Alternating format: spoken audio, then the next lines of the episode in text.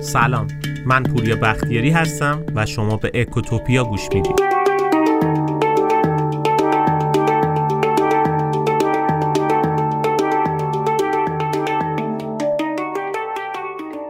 در مورد فرق تا الان خیلی صحبت شده. فیلم های زیادی در مورد فرق ساختن مثل در تعقیب خوشبختی، انگل، میلیونر زاغ نشین و فیلم های دیگه که ساخته شد. رومانایی که با محوریت فرق نوشته شدن هم کم نیست. مثل بینوایان، ببر سفید، الیور تویست سلبریتی هم هر سال کمپین های خیلی مختلفی برای کمک به فقرا را میندازن. رؤسای جمهور برای پایان دادن به فقر سخنرانی می‌کنن وعده وعید میدن. بنیاده خیریه در تلاشن که به فقرا کمک کنن. سازمان های بین و مردم نهادم توی این زمینه فعالیت می‌کنن. اما یه نکته ای وجود داره. جمعیت مردم فقیر از سال 1820 تا الان در حدود همون یه میلیارد نفر باقی مونده.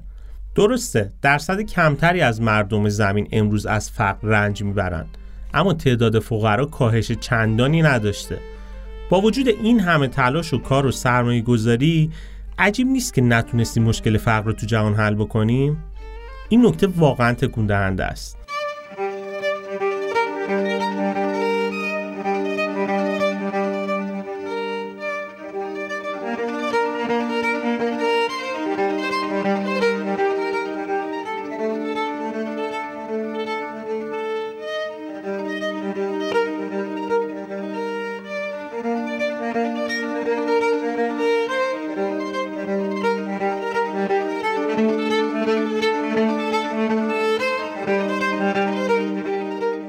طی 200 سال پیش تموم اعداد روی کره زمین تغییر کردند.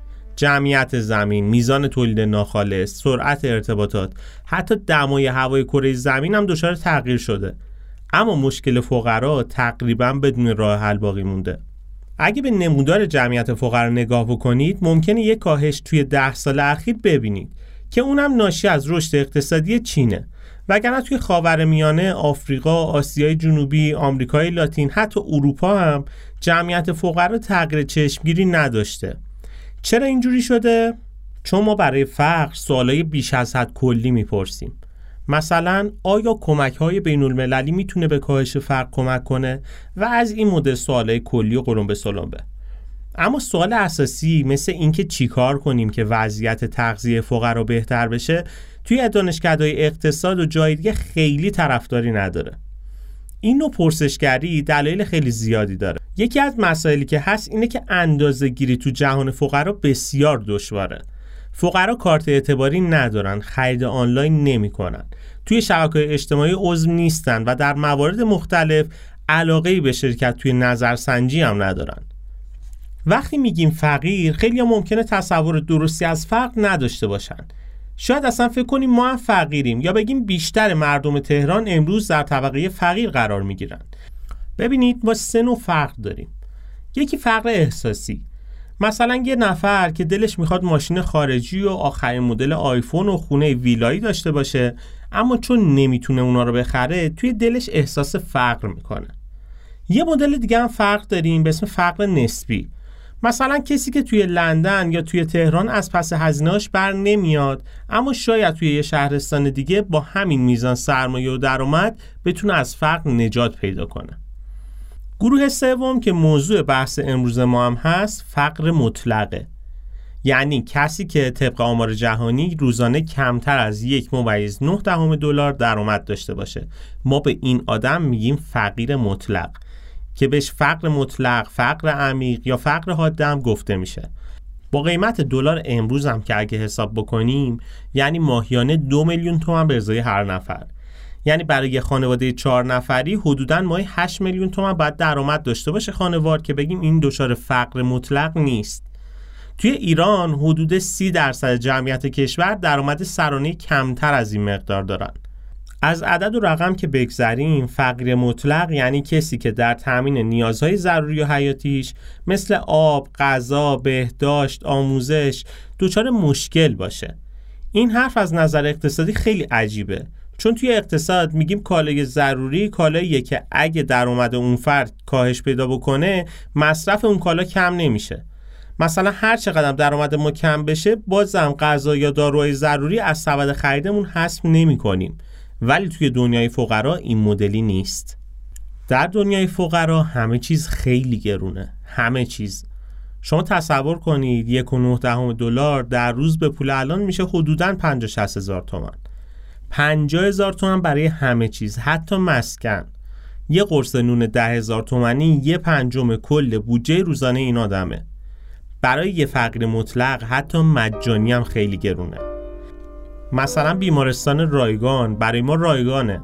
برای یه فقیر همین بیمارستان به شدت گرونه. چون یه روز باید کارو کنار بذاره با اتوبوس بره تا بیمارستان. اونجا یه چیزی برای خوردن پیدا بکنه حالا کافیه یه خرج کوچیکم براش پیش بیاد. مثلا یه سرنگ مجبور بشه خودش بخره. درآمد چند روز این فرد از بین میره برای اینکه خدمات رایگان دریافت کنه؟ می‌خوام چی بگم؟ می‌خوام بگم ما تصور درستی از فقرا نداریم. وقتی که فکر می‌کنیم یارانه نقدی، تحصیل رایگان، بیمه تکمیلی، سهام عدالت و کمک های از این مدل می‌تونه باعث فرق زدایی بشه اینا تصورات اشتباهیه.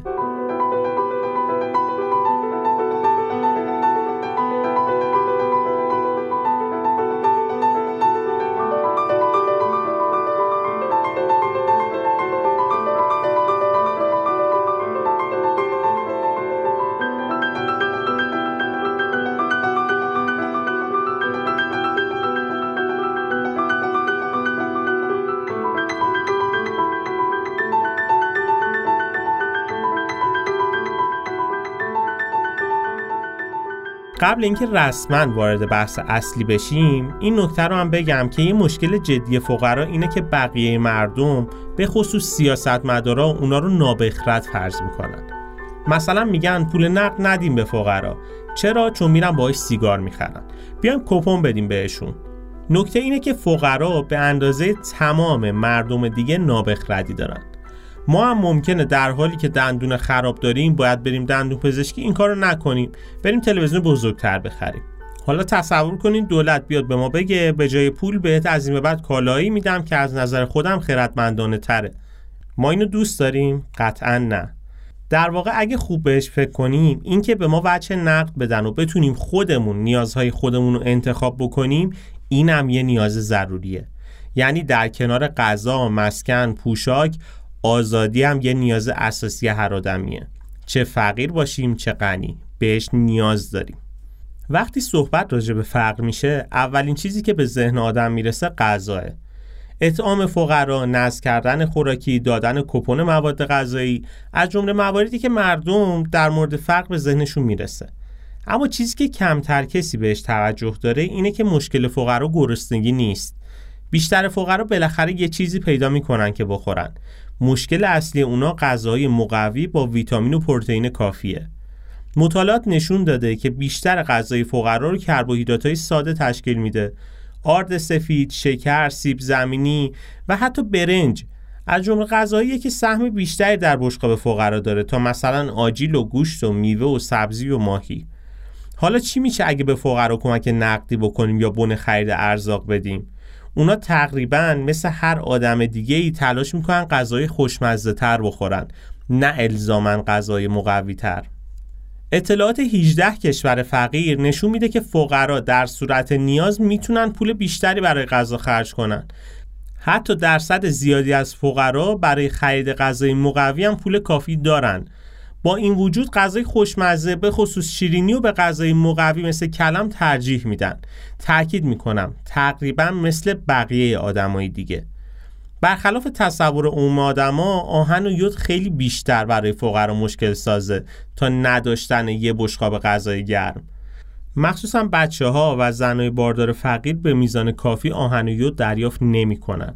اما مرد خونه که معمولا وظیفه تامین معاش رو به عهده دارم به همین اندازه به آهن نیاز داره. توی اندونزی اومدن به سرپرست خانوارا مکمل آهن دادن. این آدم تونست بیشتر کار کنه و درآمد خانواده رو افزایش بده. یه مشکل دیگه تاثیر تغذیه بر بهره هوشیه.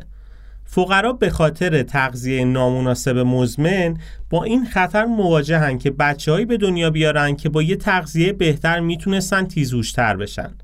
همینطور به خاطر مصرف زیاد قندای ساده ممکنه بچه های فقیر با دیابت به دنیا بیان.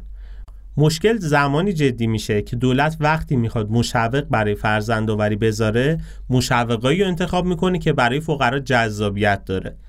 مثلا یارانه نقدی، وام ارزون، زمین رایگان و از این مدل صحبت ها نکته اینجاست که طبقه متوسط و مرفه خیلی بعیده که با این مشوقا بخوان به فکر فرزندآوری بیفتن. افزایش تعداد فرزند توی خانواده فقیر بازم وضعیت تغذیه رو بدتر می‌کنه. نتیجه این که با این سیاست گذاره فعلی چاه فقر برای فقرا عمیق تر میشه. نکته چیه؟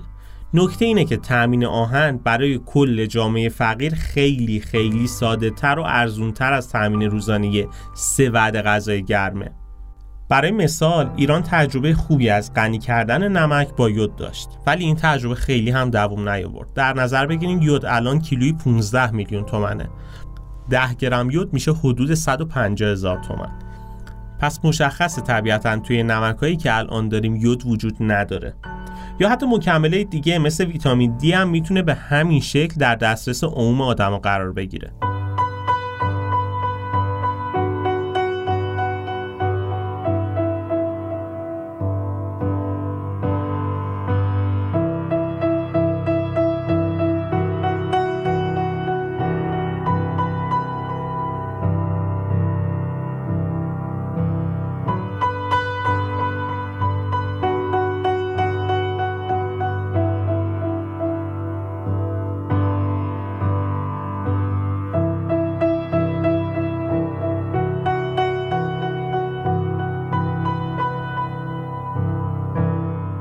یه لحظه به تصویر کلیشه فقر فکر کنید. بعد از گرسنگی چی یادتون میاد؟ یه مردی که از یه بیماری رنج می‌بره بچه مریض داره یا همسرش باید هر ماه پول زیادی رو برای درمان بپردازه. سلامت. سلامت یه عامل بسیار کلیدی برای مبارزه با فقره. از یه طرف آدمای بیمار به سختی می‌تونن کار بکنن و با فقر مواجه میشن. از طرفی داشتن یه آدم مریض توی خونه تهدید جدی برای سلامت پولی و مالی اون خانواده است. نکته اینه که امروز بسیاری از شهر ایران مراکزی مثل بهداری و خانه بهداشت دارن که اتفاقا خدمات رایگان بهداشتی هم ارائه می‌کنن. همینطور بیمه می‌تونه بخش زیادی از هزینه های درمانی رو پوشش بده ولی فقرا از این امکانات استفاده نمی‌کنن. چرا؟ واضحه. چون این مراکز خوب نیستن. کمتر پیش میاد که مراکز بهداشت و درمان روستایی درست شبیه به یه بیمارستان خصوصی توی تهران تمیز و مرتب باشه.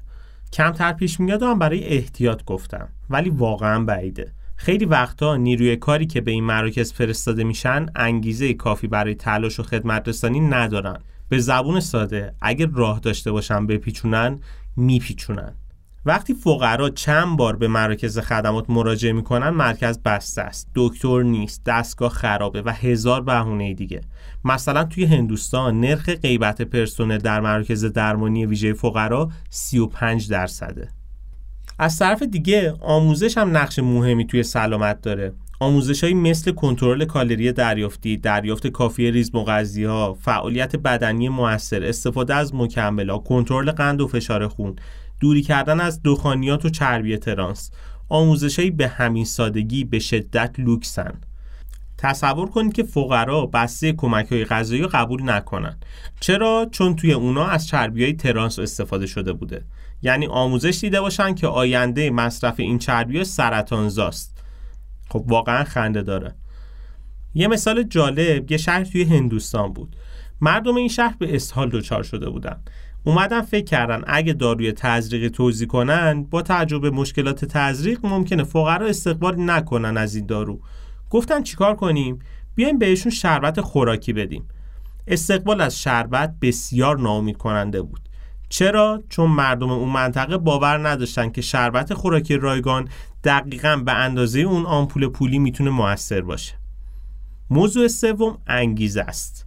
فقرا درست مثل همه آدما بیشتر به انگیزه های کوتاه مدت توجه دارند تا منافع بلند مدت برای همین ممکنه در مقابل طرحهای پیشگیرانه مثل واکسیناسیون بی انگیزه باشن یا حتی مقاومت کنن توی هندوستان زمانی که اومدن برای هر نوبت واکسن یه مشوق کوچیک مالی در نظر گرفتن نرخ کامل کردن دوره واکسیناسیون از 6 درصد به 38 درصد افزایش پیدا کرد. نکته چیه؟ نکته اینه که ما باید از نزدیک و دقیق ببینیم تا متوجه بشیم که چرا فقرا از خدمات رایگان بهداشتی و درمانی استفاده نمی و اون مشکلات رو برطرف کنیم.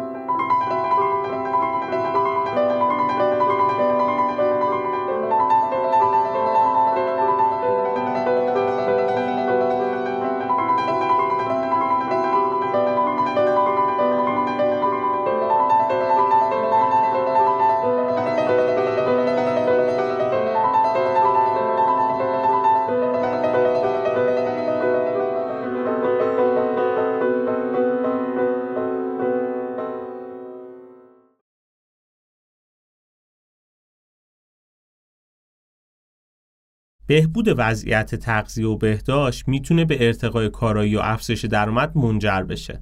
اما تاثیرش روی درآمد خانواده هرگز به اندازه تحصیلات نیست. یعنی یه نیروی کار تحصیل کرده از یه مرتبه درآمدی بالاتری برخورداره. تا مثلا کسی که حتی سواد ابتدایی هم نداره. یعنی آموزش یکی از قدرتمندترین و موثرترین ابزارها در راستای فرق زداییه توی کشور ما موانعی مثل شناسنامه مانع تحصیل جمعیت زیادی از فقرا به خصوص در مورد اتباع خارجی میشه. در حالی که امروزه کشور رو تلاش می‌کنن که مطمئن بشن بچه های فقیر حتما مدرسه میرن.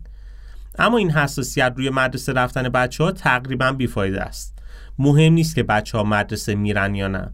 مهم اینه که آیا توی اون مدرسه چیزی یاد می‌گیرن یا نه.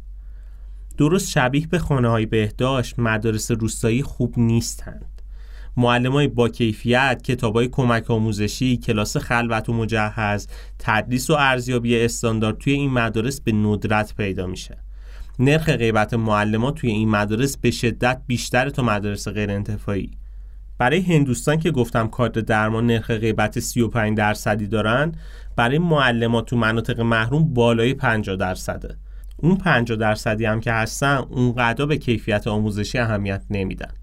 شاید بگید اینطوری نیست. فلان بچه از روستای محروم رتبه ده کنکور شده. این خودش یه مشکله. ببینید در بهترین حالت توی کل کشور قرار هزار نفر توی هر رشته رتبه زیر هزار بیارن. اما نظام آموزشی تلاش می‌کنه میلیون ها کودک برای کنکور مهندسی و پزشکی آموزش پیدا کنن. این بچه ها مهارت حرفه‌ای که برای خروج از تله فرق مناسب باشه آموزش نمی‌بینن. رویکرد نظام آموزشی ما نخبه گراییه نه آموزش های کاربردی برای ایجاد کسب و کارهای کوچیک زود بازده مشکل کجاست؟ بچه رو تصور کنی که درس خوندن دوست نداره دانشگاه دوست نداره از ریاضی و تاریخ بدش میاد. این بچه به طور کامل از نظام آموزشی جدا میشه و نمی‌تونه مسیر خودش رو توی یه مسیر عملی و کاربردی ادامه بده. یه مشکل دیگه تو جامعه فقرا اینه که افراد فقیر سعی می‌کنن باهوشترین بچه رو به مدرسه بفرستن. یه نظرسنجی توی جامعه فقیر انجام شد و نشون داد که بیشتر والدین فکر می‌کنن اگه تمام پولشون رو خرج باهوشترین بچه بکنن خیلی بهتره تا اینکه اون پول رو بیان بین همه بچه ها تقسیم بکنن و مطمئن بشن بچه ها تحصیلات پایه‌ای رو به طور مساوی دریافت کردن. همینطور شانس دخترای فقیر برای ادامه تحصیل کمتره تا پسرها اینم از جمله موارد اشتباهیه که باید حواسمون باشه اتفاق نیفته و تحصیل یه بچه مانع تحصیل بچه های دیگه نشه. از طرف دیگه تحصیل رایگان بچه ها می‌تونه برای فقرا گرون به نظر بیاد. این بچه ها در حالت عادی کار می‌کردن و درآمد کسب می‌کردن. قطع شدن این درآمد برای فقرا به شدت سخته. نکته چیه؟ نکته اینه که برای مبارزه با فقر باید مطمئن بشیم. تمام کودک های فقیر مهارت های کاربردی لازم برای خروج از تله فقر رو از طریق یه نظام آموزشی کارا دریافت می‌کنن.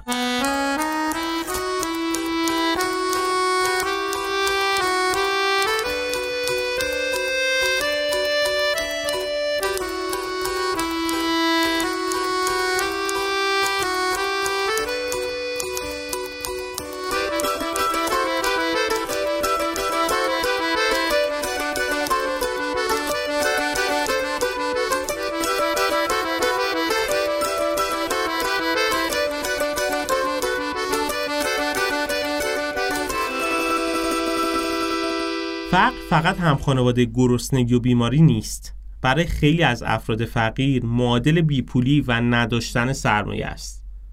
یه نفر حتی اگه سالم سی رو تحصیل کردن باشه اگه پول نداشته باشه فقیره. مشکل چیه؟ مشکل اینجاست که نظام پولی و مالی ما به هیچ عنوان حامی فقرا نیست. یه مثال سادهش همین بورسه. حداقل خرید توی هر سفارش تو بازار سرمایه 500 هزار تومنه. برای اینکه شما بتونید با ده نماد سبد سهامتون رو متنوع بکنید باید حداقل 5 میلیون تومن سرمایه داشته باشید.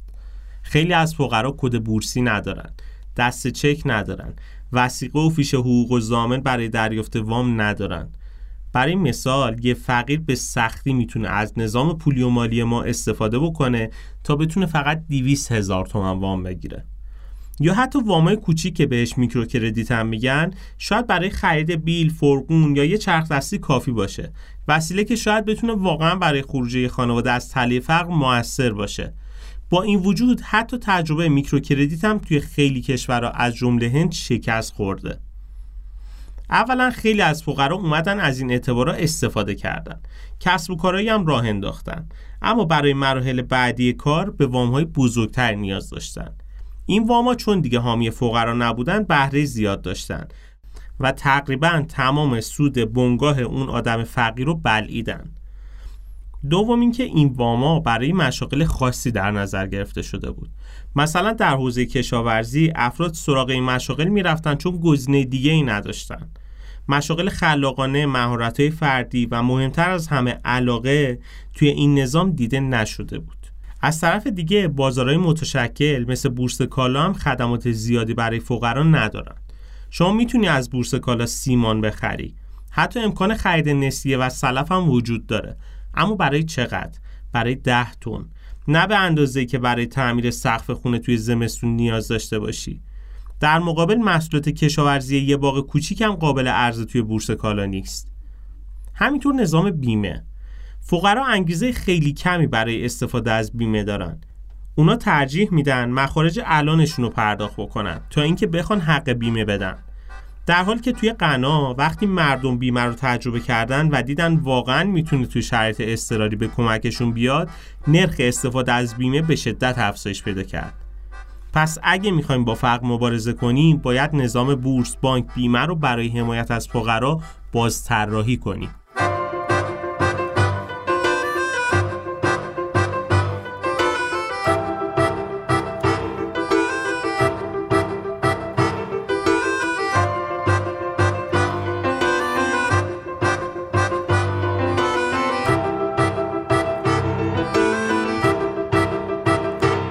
یه مشکل دیگه فقرا ماهاییم.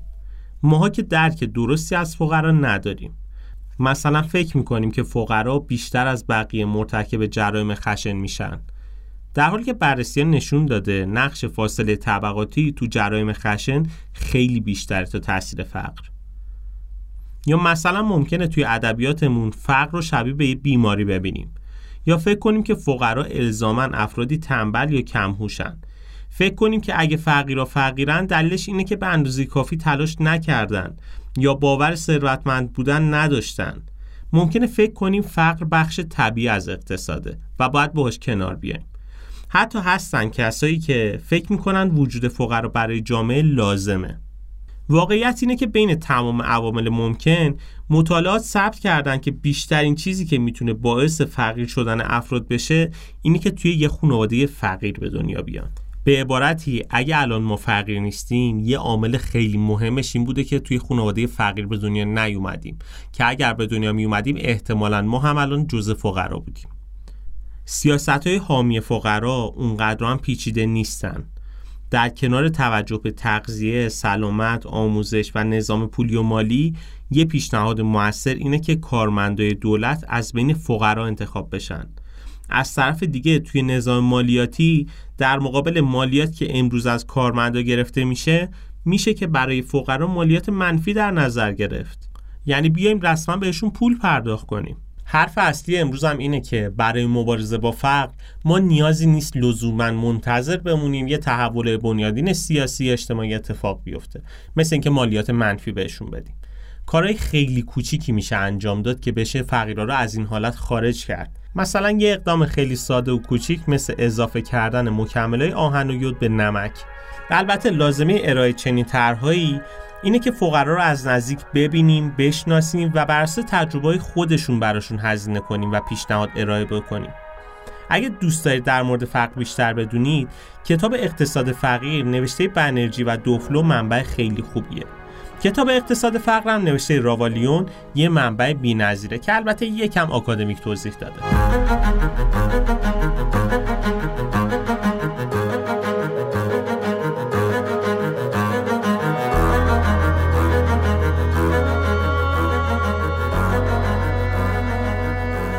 خیلی ممنونم از اینکه تا این لحظه با ما همراه بودید.